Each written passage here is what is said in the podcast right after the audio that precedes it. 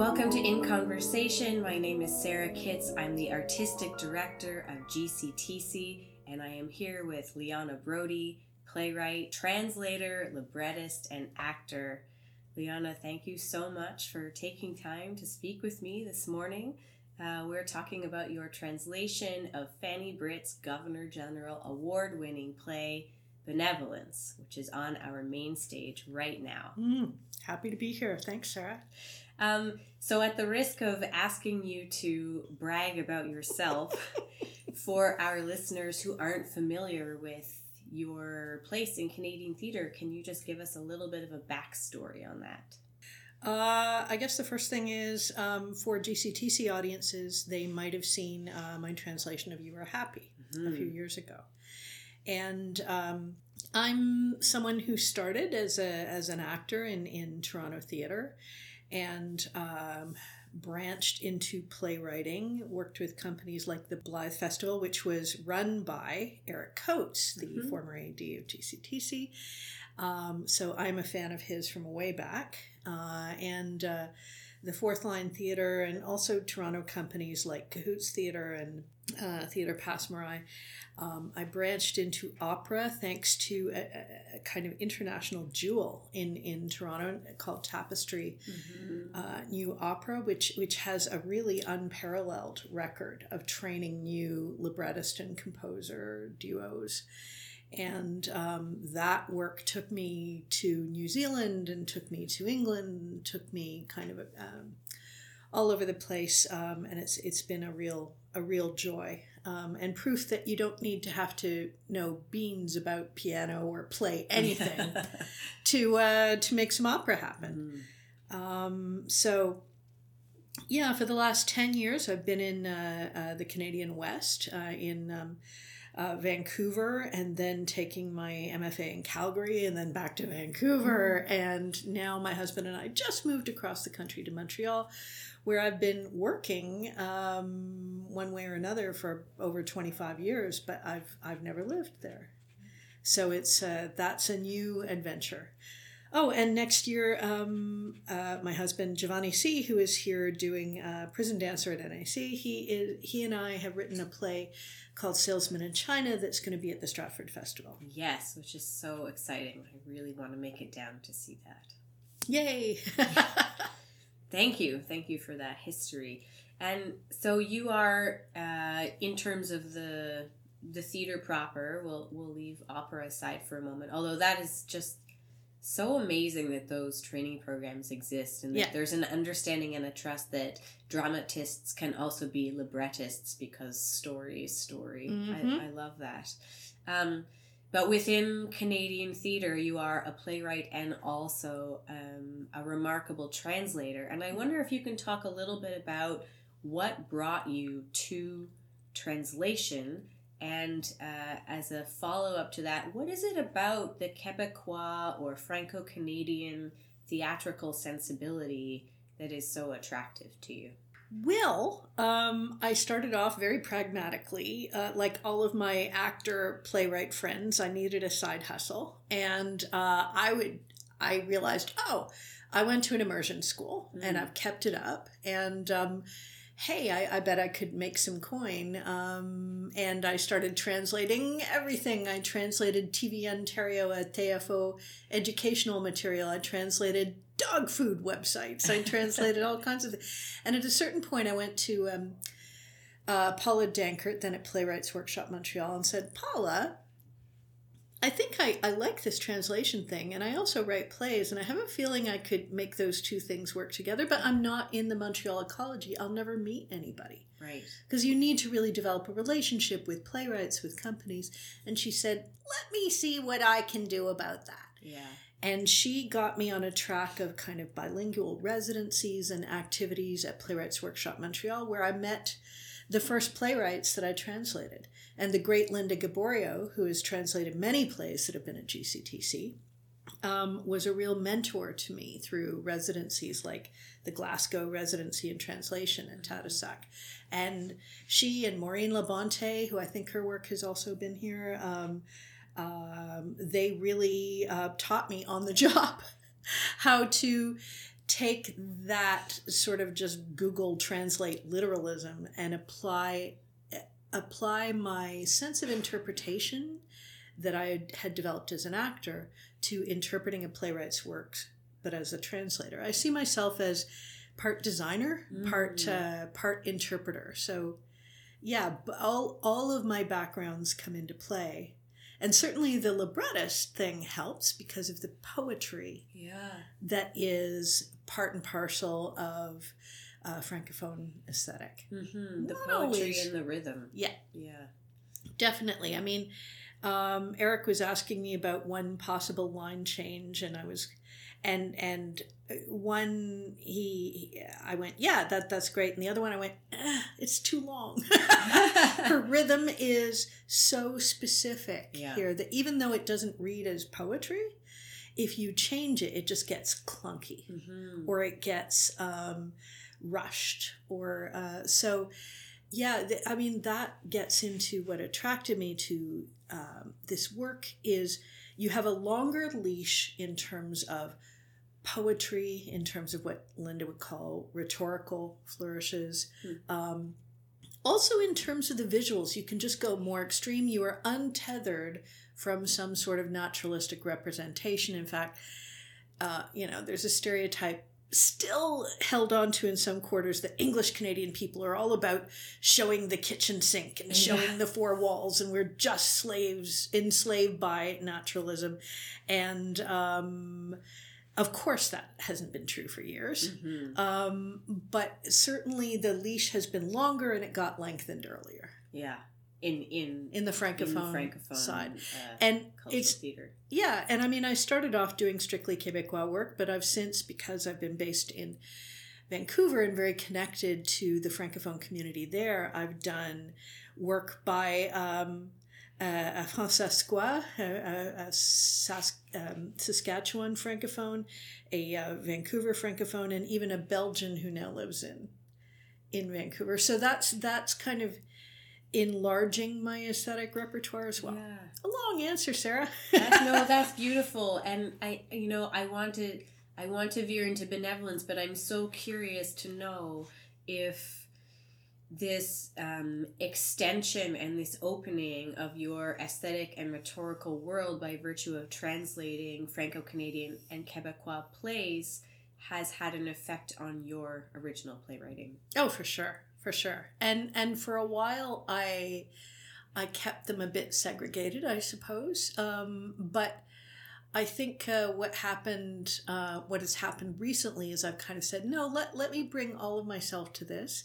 That um, I certainly you you can hear some of my voice in my translations. I, I try to represent, but just as an actor will bring themselves will bring their own Hamlet, will bring their own uh, Morag and uh, Stone Angel. You know, th- Yeah. they'll bring themselves to it, and they won't be the same as anyone else's. As a translator, yeah, there's some of my decisions, my voice, and I decided to let that be a two way street and just kind of open it up and realize that yes, of course, of course, this rigor of language, of course, this fantastic um, precision and and unexpected imagery.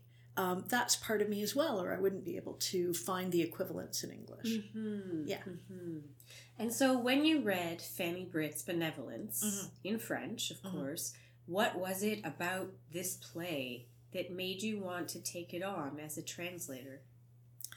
I think Gilles' moral questioning uh, was really familiar and attractive. You know, um, Gilles lives like someone who doesn't think too much, but he thinks too much. Yeah. and and and you can't hide that ultimately that will if you try to live like someone who doesn't reflect Mm-hmm. it will rip you apart um, and so yeah he he is somebody who has drives and id definitely and ego um, but he also has this uh, thoughtful reflective sensitive side that does notice the carnage he's creating yeah. he just can't help it. He can't.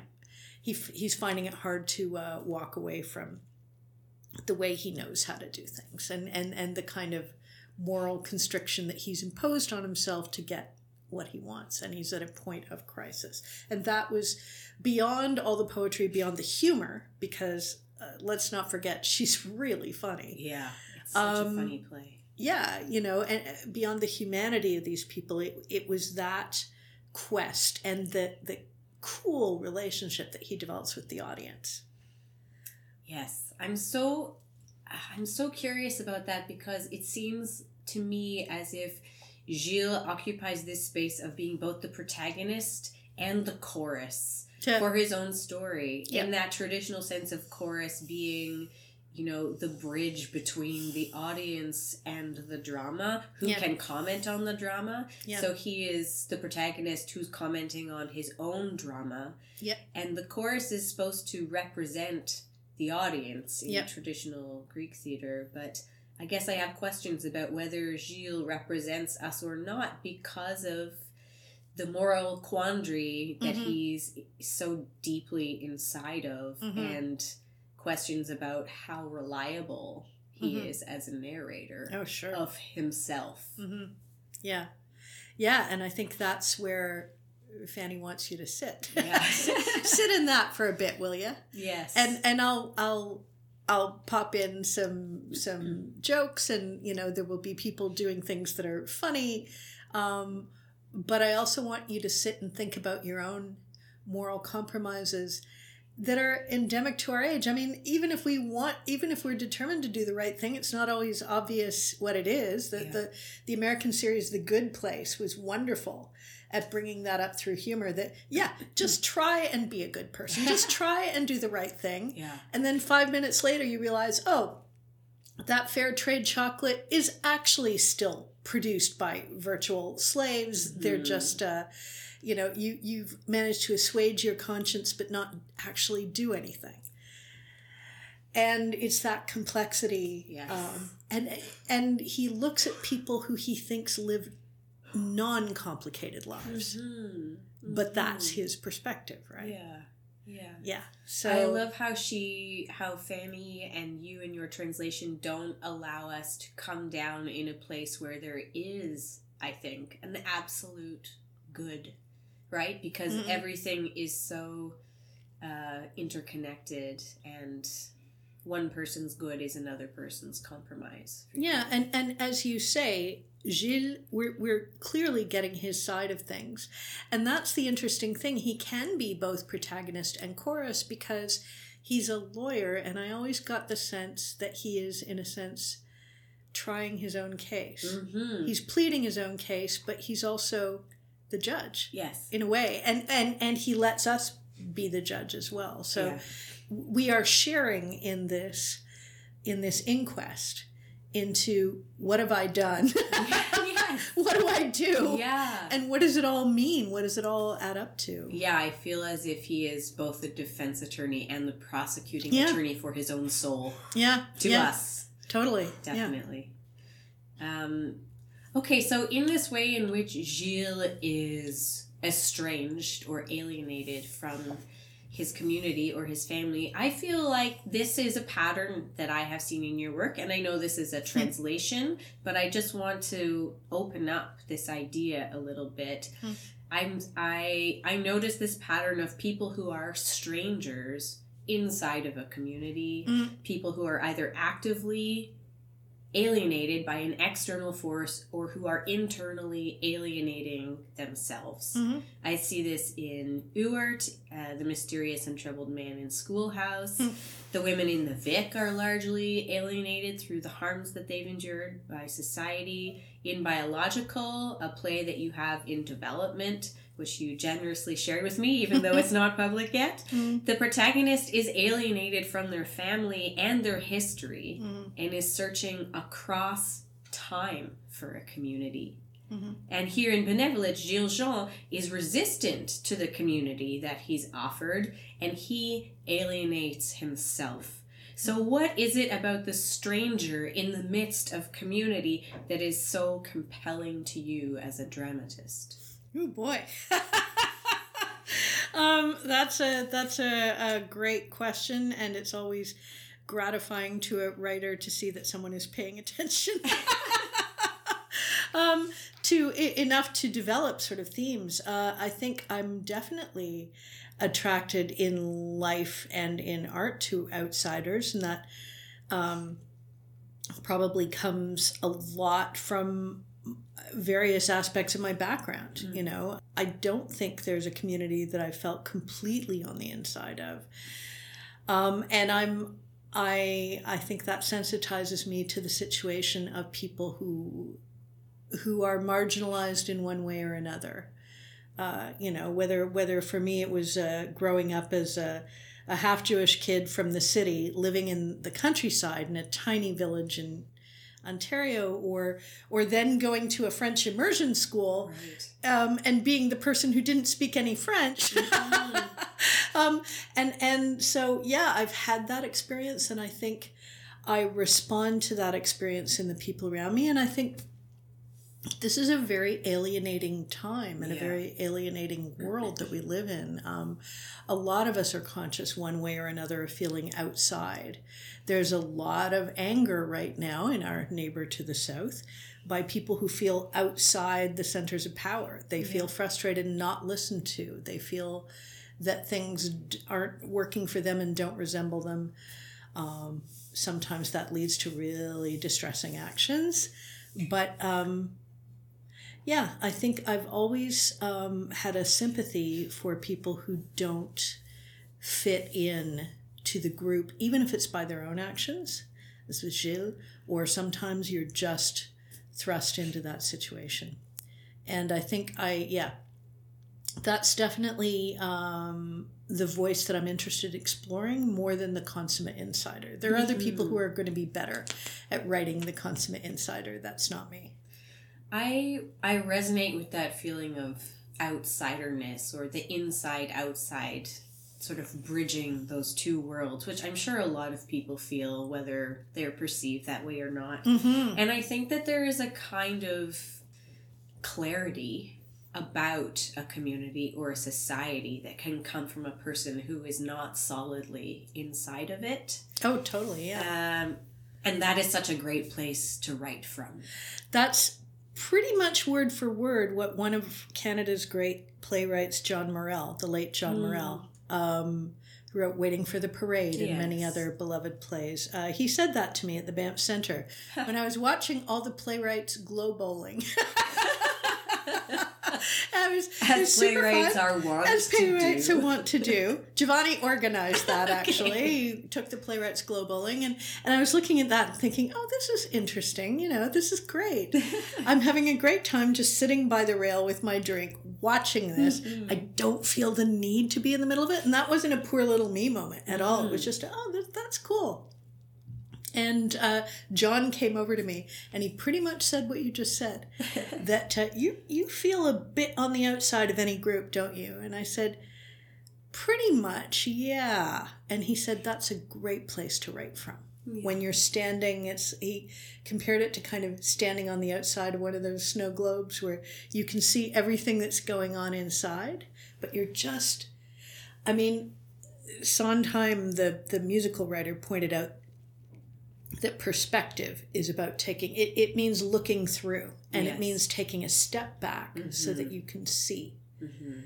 uh, and i absolutely think that's a that's a great spot for a writer and it doesn't have to be oh poor me i'm not on you know it, No, no, it's all. kind of a you can enjoy it but you don't feel the need to be in the middle of it the time when i am in the middle of it is when i'm acting Yes. Yes, as you must be. You have to let go of that reflective part of your brain is still there but it takes that takes a step back Mm-hmm. and you have to just let yourself toss the ball you can't be a spectator when you're acting Yeah. And it's not your place to be constantly considering the entire scope no of the show. No. You have to be living the moment that the character is living. Pretty much or in the francophone more presentational uh, tradition you are you are presenting that moment Yes. That you are presenting it with everything you've got Yes. you're not commenting on it in, a, in a Mhm. way yeah yeah You started to tiptoe into something else I want to talk about, which is the rural urban divide. Ugh. Which which which does figure prominently in some of your work. Yeah. Um, and uh, I wonder if inside of that division, there is kind of a gesture toward where morals live or Mm. where morals are perceived to live. Mm. Um, some of your plays portray a culturally Christian community with traditional morals that's rooted specifically in rural settings. Mhm. So I wonder if if you um, are engaging in some kind of tension or divide of moral communities in rural settings versus moral communities in urban spaces. And what those different uh, territories imaginatively or ethically have to say to us about how we can imagine a more ethical world Well, to quote Arthur Miller, that's deep, Mr. Parris. Deep, deep. Uh, um, yeah, uh, I think absolutely. Um, having grown up in a in a in a very conservative, very rural, um, Christian dominated environment, um, that does trying to um, negotiate those those tensions and those stereotypes and shibboleths that we have about each other is is really part of it. And I think that those divides have only those rural urban divides have only spread and intensified and gotten weirder uh, as I've gotten older because uh, when I was working on a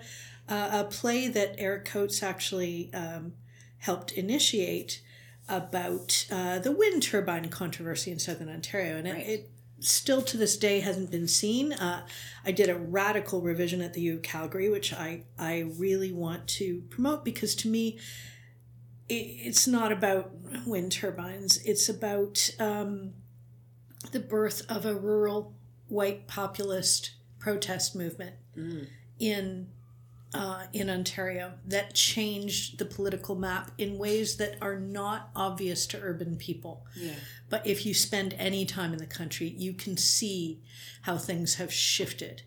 And they're responsible, whether you like it or not, for for there. It's one of the big factors in in the current provincial government getting elected Mhm. um, and it just it really shifted that sense of allegiance and that my play turbulence is about the fact that this that whole controversy was not about wind power. It was about who do you trust? Right.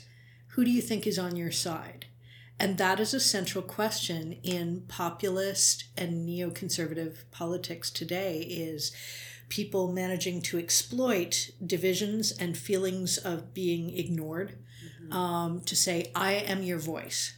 Yeah i am the one who is going to represent you because the people in power don't represent you and i, I was told just briefly i was told an anecdote in my um, researches for that play that kind of sums up where um, the people I was speaking to, because I spoke to people around three different communities, three different theaters about the, the, the wind turbine controversy. And one of them talked about a church supper where a, a, a, a kind of municipal inspector came in and said, um, how long have these casseroles been out on this county? Yeah, it was a casserole dinner. Okay. Common fundraiser for a rural church Mhm. uh, organization. How long have these casseroles been out? And people, are, I don't know, you know, it, it's fine, it's fine. And and she went back to her car, got a gallon of bleach, came and poured it all over everyone's casseroles. Oh God. And the disrespect Yeah. and the lack of understanding of rural culture where you're not going to poison these people. You will be living with them for the rest of your life. Yeah. It's like showing up at a family dinner and checking the temperature in the turkey. You know, it's Mm, it's so, so ill advised. Yeah. Yeah. it's so offensive.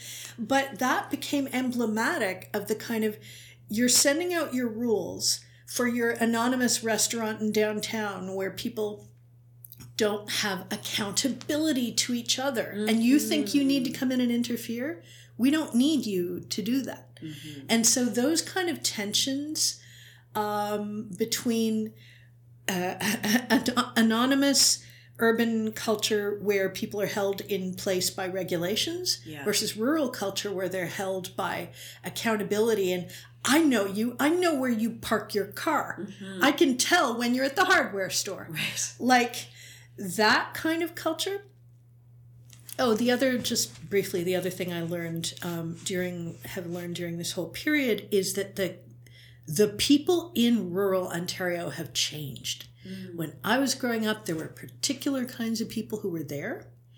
And now, between, you know, rural Ontario, it could be pensioners trying to um, um, eke out more out of their pension check. It could be millionaires who built the Rogers Centre and have an estate in Stouffville. When we talk about rural Ontario, we're talking about a whole different thing than old MacDonald and the farm. Mm-hmm. Anyway, the amount of distrust, the amount of people asking me, "Where did you go to school?" Interesting. Oh yeah, where did you go to school? What they would ask me about? Oh yeah, what's that? Do you know what that crop is over there that we're driving? Like I would get in their pickup trucks and they were ready to rumble. Yeah. And there was an attitude that I'd never seen before, and it was about if you are not one of us, you do not understand us or our priorities, and therefore you don't understand why these. 500 foot monstrosities are so upsetting to us. Right. You will not understand me. Mm-hmm. Yeah, you can't bring your set of values Yeah. from an urban center to this place. And actually, Fanny's new novel, Faire les sucres, or, or Making Sugar, um, which is about a, a, a guy who buys a, a, a maple sugar, a, a maple syrup kind of acreage, um, and, and family and various other things. But he's got a bit of that. He buys this country acreage and he is obsessed with the single power line that is across his sight lines when he looks out at his back territory, which to him ruins his entire life. but right, and Yeah. and I went, oh, I know that. Mm. That's not just a rural person preoccupation. It's people who have come out here Yeah. expecting a certain postcard reality Yes. that if that is interfered with, they will Yeah. fight you tooth and nail. So, yes, tensions in our society, I think, often come down to rural urban in ways that we as urban people can easily ignore. I think that is so true. I think it's very easy in the urban centers to have little to no idea Mhm. what is happening on the ground socially or culturally in rural places. And rural places are not a monolith, they are, you know, specific place to place. But I think when we're talking about large social problems like policing and the fact and the, like I, I love that you you refer to the anonymity because of the kind of communal accountability Yeah. that is bred in is deeply rooted in those places in in urban settings we upload the responsibility for how we treat each other to the state and we make the state responsible Mhm. and then we make the state responsible for punishing infractions now i'm Mhm. not i don't mean to you know idealize the rural setting but i think when people are living with each other Mhm. in that way it's not that everyone loves everyone else Mm-hmm. but there seems to me to be a greater understanding of how to live with each other that has to be constantly negotiated and Yeah. renegotiated Yeah. and in urban settings we don't have to do that and we frequently don't have the appetite to do it Yeah, and I think you that is very much part of benevolence as well. Is is you get the presence of the unseen community. yes They come into the story over and over, uh, and um, Gilles is is the outsider, and you see that he was an outsider even when he was a little boy. Even when he lived there, he just wasn't in sync. But he he refers ironically to fresh air and real values. yeah Um, but he also recognizes, you know, what he has lost. That in my play schoolhouse, there are actually two outsiders at the center of the story Miss Linton, the teenage school teacher Mhm. Who comes in, and you are the kind of mysterious uh, juvenile delinquent who is sent down to the farm to reform him. yeah And they are both outsiders, but I wanted to write a story where one person gets drawn into the center of the community, which is Miss Linton, the teacher, and the other one gets pushed steadily out. And Right. both of those things are possible when you don't fit into um, what that uh, very homogenous in one way or another uh, community wants from you. Mm-hmm. You can find yourself easily way outside, and um, and it's untenable.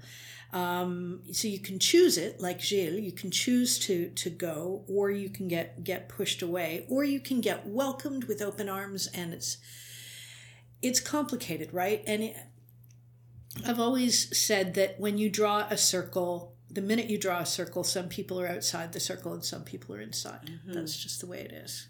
Um, and yeah, the, the the the question in benevolence is part of it is you know what does his outsiderness come from, um, and where does he belong?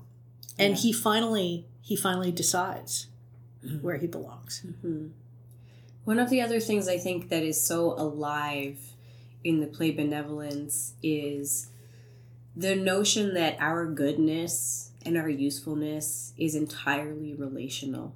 Mm-hmm. That it mm-hmm. only makes sense in relation to other people, mm-hmm. and that the idea of being good or being useful on our own mm-hmm. is not really um, a solid idea because mm-hmm. we're social creatures. When I was a teenager, I read um, Albert Camus, the, the French philosopher, and uh, he's known for a book called The Outsider. Um, but I also read, um, recently reread one of my favorite books, which is The Plague, where he talks about our human collective if not duties, then at least instincts. Mm-hmm. Even in a world, if you think the universe is absurd and nobody's keeping score, that's fine. But unlike his other fellow existentialist type people, um, he didn't define himself as an existentialist, but he still have a duty toward solidarity. And in fact, one of his short stories ends with a guy writing something on a on a wall before he dies, and nobody can quite tell if it says solitaire, which means mm. solitary, or solidaire, which means in solidarity.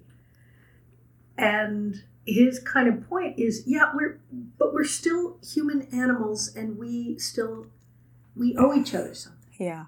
We just the you know the universe universe we know and we feel miserable when we don't uh, honor this um, kind of collective impulse that we have. That's part of being human. And i think yeah, I think what Fanny is writing about is is that being out of balance, that kind of misery of ignoring those voices saying, "Dude, you know what to do. Mm-hmm. You know what to do. You know what you need to do, and it's not your mother's voice in your head, or it's not anything. It's you." And the other folk are not perfect individuals. You know, none of them is a candidate for sainthood. They all have foibles and follies um, that make them interesting and human. I love there's an outburst that the most um, the character that Jim describes as good has a great moment where he just loses it. I love that about us. I love our complexities, and, and this writer does too. And, and they're so fun for actors to dig into. Is that nobody knows what they're doing all the time. this is a time full of moral conundrums, full of renegotiation of what we owe each other. And I don't want to feel like, um, you know, it's not like benevolence is sitting you in the middle of a philosophy class. But I, I think even you go to the Barbie movie today, mm-hmm. and she mm-hmm. is grappling with her moral and ethical center. Um, in super candy colored ways with musical numbers and it's fabulous but without without being mired in wallowing in misery and doubt and stuff. We are all attracted to figuring out where we're at.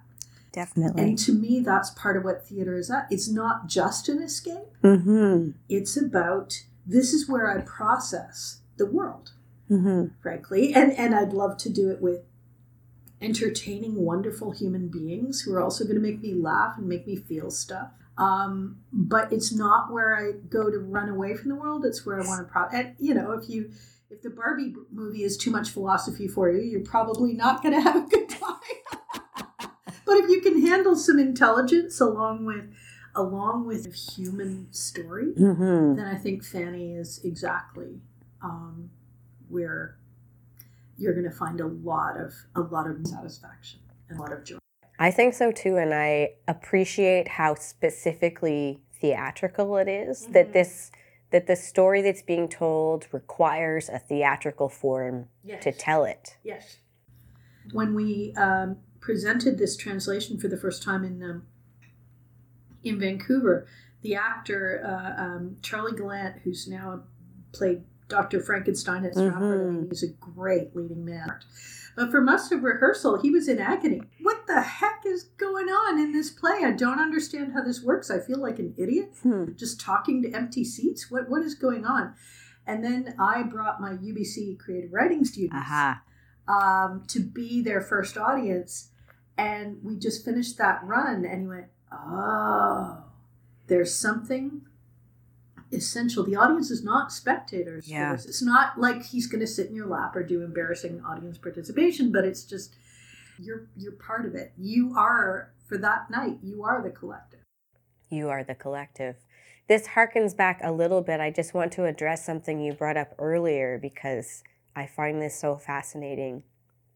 You referred to the unseen community, and I feel like that uh, goes hand in hand with the the theme of haunting hmm. that runs through the show. Mm-hmm. Um, for reasons I'm not going to get into, I've thought quite a bit personally about haunting, about the idea of haunting, hmm. and I sort of came up with my own definition.